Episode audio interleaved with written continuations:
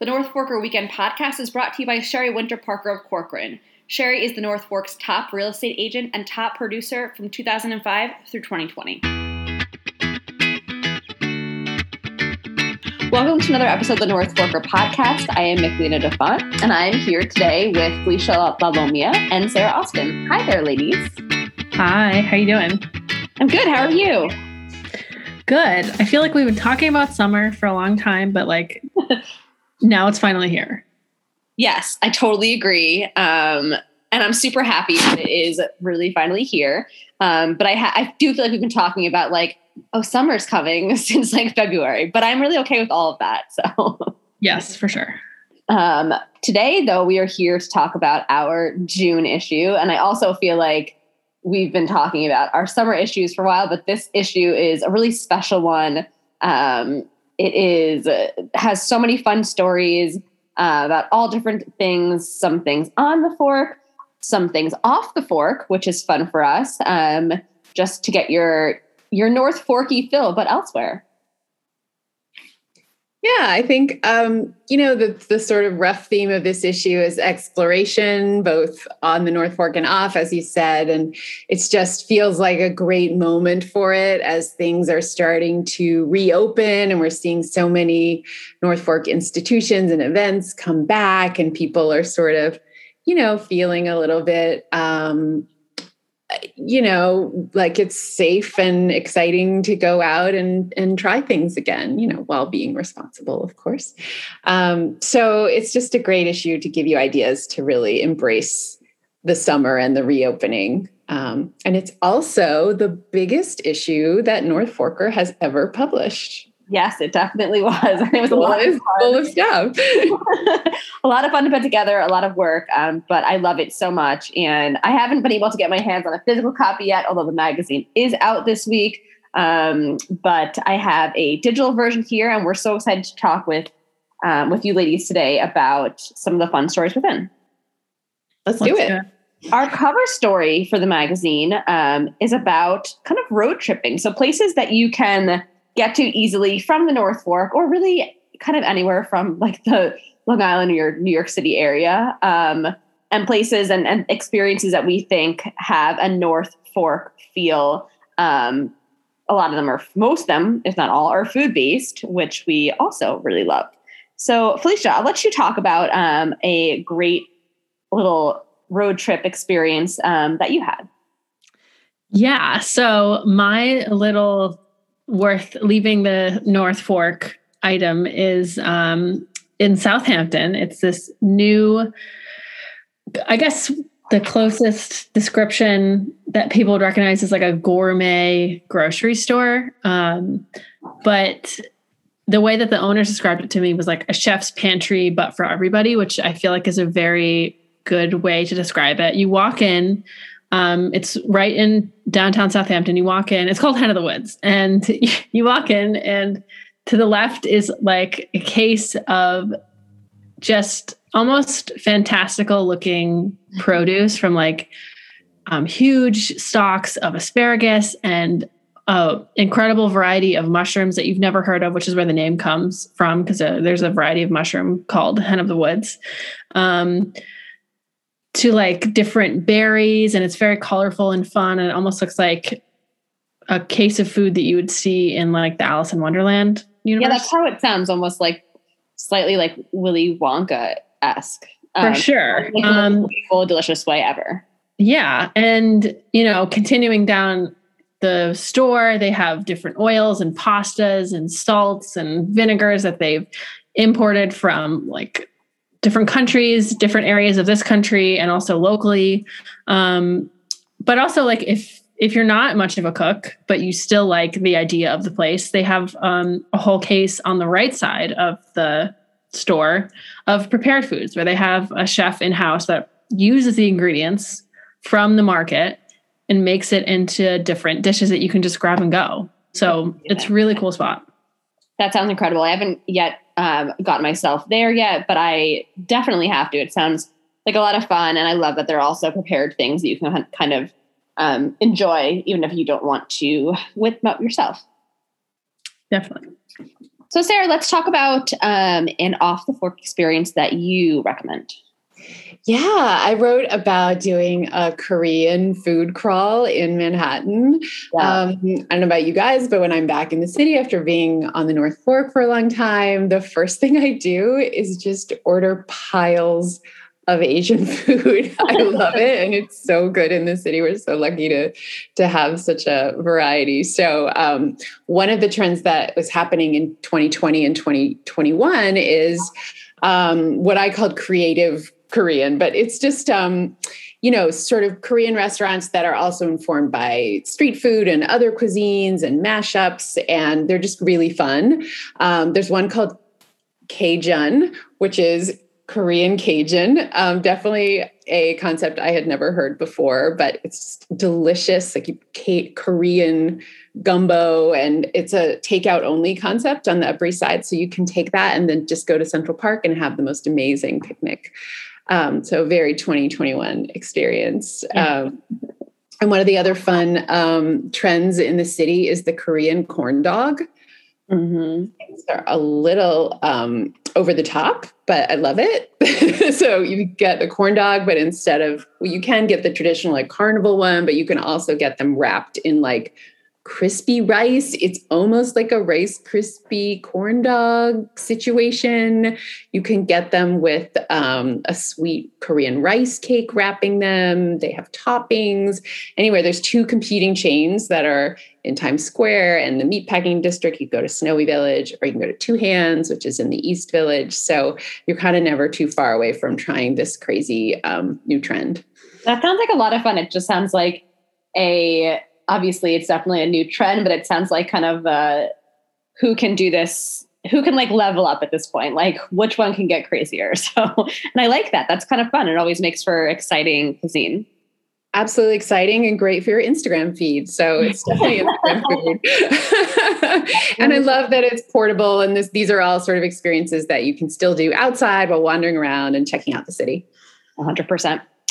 So my pick, um, my destination was actually in Mystic, Connecticut, uh, which has become a pretty big foodie scene over uh, across the Sound. Um, and I spotlighted a, a, Mexican restaurant called Rio Salado, um, which is in downtown Mystic, Connecticut, and um, they're basically um, Chef Francis Medina is pumping out some amazing Mexican food. It's authentic, but it, kind of has like an elevated approach to it um, with a modern twist, she says. So the food sound incredible. The photos of it look amazing.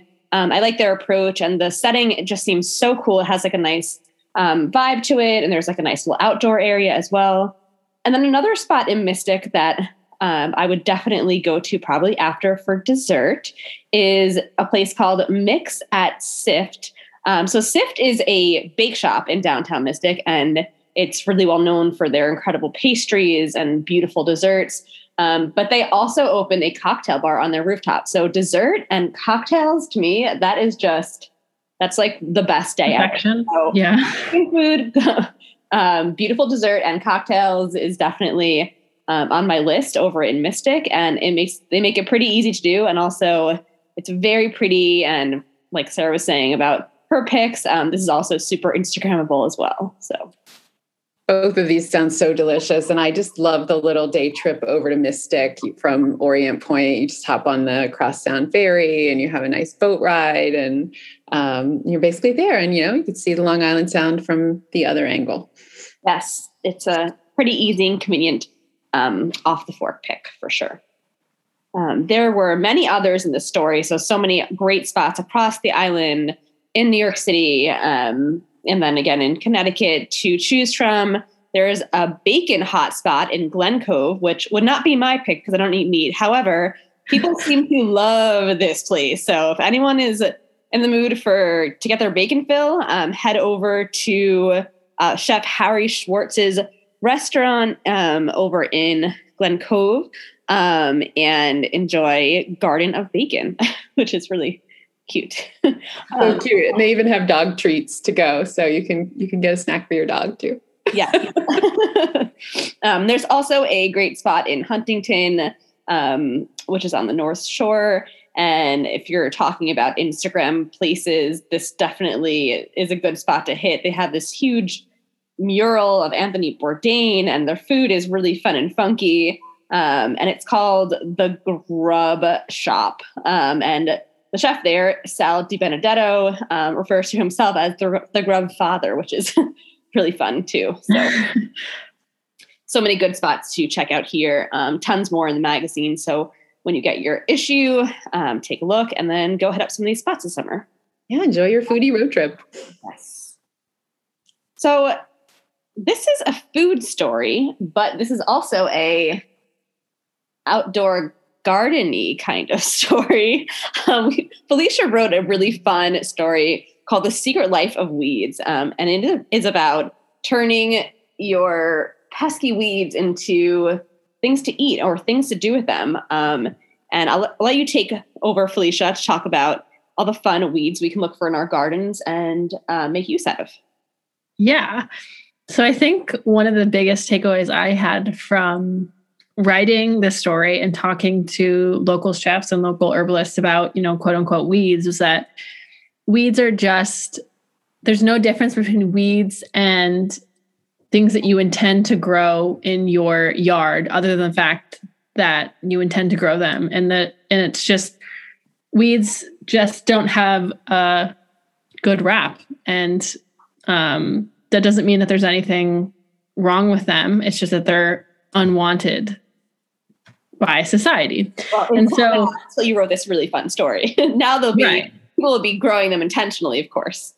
So yeah so a lot of these so-called weeds just like are these unwanted plants that grow naturally many in many cases in your yard um, are edible. And so i talked to um, a few local chefs who are experts in this about different ways that you can identify these weeds and different ways that you can eat them um, the first thing that you'll have to do is make sure that your yard is edible and that you're not treating it with anything. And um, if you read the article, there's more about that in there and, and how to go about that. And then talking to local herbalists about different ways that you can consume these weeds. So, like, one of the most well known and recognizable is dandelion and like using the dandelion leaves which can be they're similar to like a bitter green and using that in a salad or um, garlic mustard to make a pesto or nettles to make a pesto or like adding different ones to soup. And there's honestly countless different ways that you could take you know your weeds that grow in your yard that if you just let your yard go these things will come up naturally you can harvest them and use them to your benefit which i think is just a really awesome way to look at a yard instead of like fighting with it, why don't you just let what nature does happen and use it to your benefit? Yeah, I really love that. Um, and I've had dandelion greens quite a few times, and they're delicious. I've also had the tea um, from the Dandelion Festival that uh, KK's The Farm puts on um, in the past. And yeah, weeds are can be really delicious, and um, people consider ramps weeds. However, if you are a North Forker, you know that ramps are like the hottest item ever right now. um, and farm stands sell them so quickly. Um, but if you can get your hands on them, they're incredible. Um, and it's just, it was nice to read um, this story, Felicia, and to learn more about weeds and what I can do with them. And I also loved that after I had read this, um, when you had first written it and we were first reading the magazine together, it was just about springtime, um, maybe just slightly before. And then I noticed so many of these in my yard, and I was so excited about them um, rather than bothered by them. So mm-hmm. um, I think I still have a few nettles that are popping up. Um, and before my husband chops them all down, I think I'm going to pull a few and maybe make some pesto. For sure. Definitely. I also have many weeds in my yard, which is something that I've always felt bad about, but now you've made me feel virtuous. That I have I've been letting it just grow as nature intended. Yeah. And I love the variety of sources that you talk to, chefs and herbalists and farmers, just sort of all extolling the virtues of eating your weeds and how to do it safely and test your soil. And um, yeah, it definitely it has me. You know, I downloaded an app and I'm just like checking out what each plant in my yard is and what I can do with it. So um, it just sort of opened up a whole world of possibility that I, I hadn't even noticed before. Yes, definitely. Um, so, Felicia, thank you for inspiring both of us. And I'm sure uh, many of our readers who will be um, excited to read the story and to do fun things with their weeds this summer. Yeah. So, we also in our magazine, um, um, Lenn Thompson, who is our wine contributor, wrote a really fun story about um, an at home rose tasting and things that you want to have on hand and things that you want to do and um, the do's and don'ts and great bottles to start with. Um, so, Sarah, do you want to chat about this for a minute? Yeah, I just um, I knew I wanted to call Lenn when I wanted to do something about rosé because I knew he'd have opinions, and he of course did. He hosts um, wine tasting at home all the time, so he had really smart ideas. Just everything from you know make sure you have a white tablecloth so you can see the color of the wine, um, and give everybody the same, you know, you can mix and match your glasses, but give everybody a set of the same types of glass so that you're not introducing any differences to the various wine, you know, the, the taste. Um, it's just the wine is the only thing that's different from your experience. Um, he suggested um, some things to snack on and um, how you can score the wines, but it's basically just about having fun. And as he said, also, you know, splitting the costs. You can try all of these fabulous local rosés with that, you know, and have everybody bring one. Um, and it's a really affordable, lovely way to host people at home now that we can do that again. Yeah, it's a great way to do it. And these picks um, are definitely fantastic bottles of rosé. And I like that he points out that um, basically wine tasting is it's completely up to you and your palate. So there's absolutely no wrong response to um, how did you feel about that glass or what did you taste or um, did you enjoy it? And he just kind of reminds um, everyone of that as well. So definitely always good to keep in mind. Absolutely, our theory of wine. It's just what you like is what you like. And he um, he suggested a half dozen local rosés that not necessarily. He tried, I think, about twenty rosés for the story, so he's a hero. um, he picked not the ones he thought were necessarily like the absolute best he tasted, but a really interesting variety that would make a good tasting at home because they use different grapes and different methods. So, um, so you can use those, or you can head to any of our, you know, fantastic local um, wine stores. Like I go to Greenport Wines and Spirits in Greenport. I know people at Village Mattituck, um, and just ask them, you know, can can you set up a variety for a tasting so that everyone will have, you know, contrasting flavors. Yeah, it's a really great point. Is that you want to have not necessarily only the best or you know best um, wines, you also want to have a variety of flavors and um, and different bottles that smell differently and and the whole entire thing, so that you can get a get a nice wine tasting experience. So, Sarah, you wrote a story um, that was so interesting to me about the night sky, the North Fork night sky, um, and that it is endangered. And it really honestly is with light pollution um, however, I love that um, this is this is and should be top of mind for for us North Forkers. Um, making sure we're. I wanted to write about the night sky simply because I've been looking at it so much over the past year, and um, now that summer's coming, it's such a fun time to be outside at night and um, just sort of looking up at the stars and I love understanding what I'm looking at. And um, so I'm definitely, I mean, an amateur stargazer with a huge emphasis on the word amateur. Um, but I thought, oh, I'll go over to the Custer um, Observatory because there's such an amazing resource on the North Fork. It's Long Island's oldest um, observatory, and it's right here in Southold. So um, when I started talking to them, um, it, it, became a more interesting story in that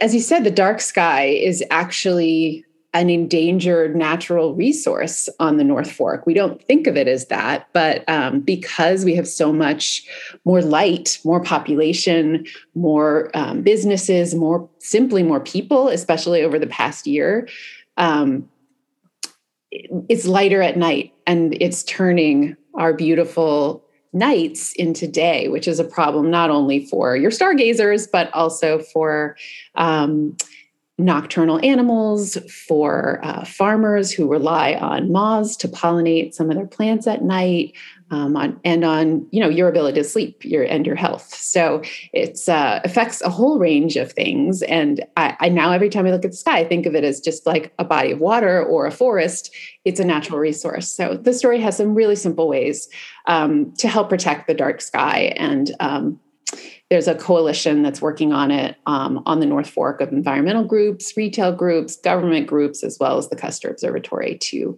make sure that we um, don't, you know, accidentally erase um, our beautiful stars. Yeah, this is so important. And um, like you, I also, when we were talking about initially writing the story, I thought it was just going to be a fun guide to the summer sky um, on the North Fork. And I love what it ended up being, and it definitely has brought so much more awareness to me. And I'm sure that it will bring so much more awareness to our readers too. And um, collectively, we can all kind of work together to try to minimize as much as we can um, and protect our sky. Um, and along with that, you also did a fun guide to the summer sky. So you listed a few things that we can see in the sky at different times um, with help of the Custer Institute. Um, different solstices, different supermoons, um, new moons, meteor showers, Jupiter. It just it's so cool because I think that so we obviously look up all the time, um, and so many of us that do appreciate the night sky don't really know what we're looking at. So this is so cool. This little guide to for us to check out the night sky throughout the summer. Yeah, and there's a lot going on this summer. It's really exciting. There's Saturn at opposition in August, and then a few weeks later, the um, Perseids meteor shower. So a great thing to know is that the Custer Institute is there. It's open every Saturday night as long as the skies are clear. And the people there, while volunteers, have extreme expertise in all things stars and are delighted to not only show you the stars but to help you learn to take night photography to pick out a telescope you know any questions you have they were just incredibly lovely and such supporters of um, uh, the north fork community yeah, they really are. Felicia and I went, I think it was winter time, right, Felicia, or maybe like late fall. Yeah. Um, we met at Custer Institute one Saturday night and I was blown away by how amazing and how helpful and informative um, the volunteers and folks are there. They're just so wonderful. And it was really cool. I, I think I learned so much that night and I have such a deep appreciation for um, for all the information that they had given us. So it was really incredible. Um, and like Sarah said, every Saturday night you can head there. Um, I believe it stays open until I want to say like midnight. It's it's very late, but it's really really incredible. And the fact they're all it's all volunteer based is really amazing. So um, definitely a great spot to go. We also um, did a story in this magazine um, about what if like North Forker planned your wedding, um, which was fun. We got to pick four different venue ideas or four different themes, like a barn wedding or a beachy wedding or a nautical vibe or a vineyard wedding. And we partnered that with um, our dream caterer and what invitation suite we think would go well. Um, and it was just a really fun story. And it came together really nicely. And our freelancer, Lauren Parker, um, had pulled this together for us. And um, it's just kind of fun. So for those people who are planning their wedding, um, just you know head head to the story and check it out for some inspiration for a really fun North Fork wedding. I'm not planning a wedding, but I still love looking at all of the beautiful pictures of the venues and the weddings and seeing all of the fun options that you can do on the North Fork. And I know that you had a barn wedding and I had a nautical wedding. So, um.